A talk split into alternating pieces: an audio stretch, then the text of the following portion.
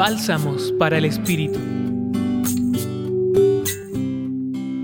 En el Evangelio de Mateo, capítulo 21, versículos del 28 al 32, Jesús cuenta que un hombre tenía dos hijos y al primero de ellos le dijo, Hijo, ven a trabajar en la viña.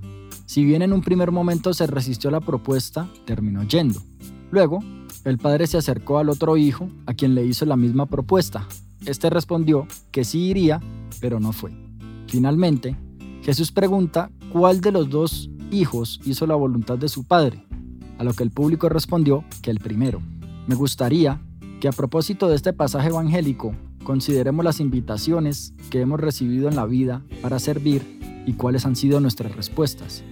Los dos hijos corresponden a dos actitudes, dos maneras de proceder. Por un lado, las resistencias internas que en momentos determinados de la vida nos impiden salir al encuentro del prójimo, pero que logramos superar para disponernos a cumplir la voluntad de Dios. Y por otro lado, la actividad de vivir en el deseo, pero finalmente incapaces de dar el paso para actuar. Para Jesús, entrar en el reino de Dios no es una carrera maratónica, no se trata de quién llega primero o de último. Lo importante es entrar en esa dinámica de amor y de vaciamiento de sí mismo que termina siendo una apuesta contracultural.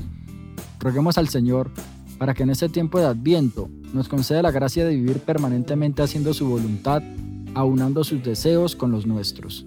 Los acompañó en la reflexión de hoy Juan Felipe Herrera, del Centro Pastoral San Francisco Javier de la Pontificia Universidad Javeriana. Escucha los bálsamos cada día entrando a la página web del Centro Pastoral y a javerianaestereo.com.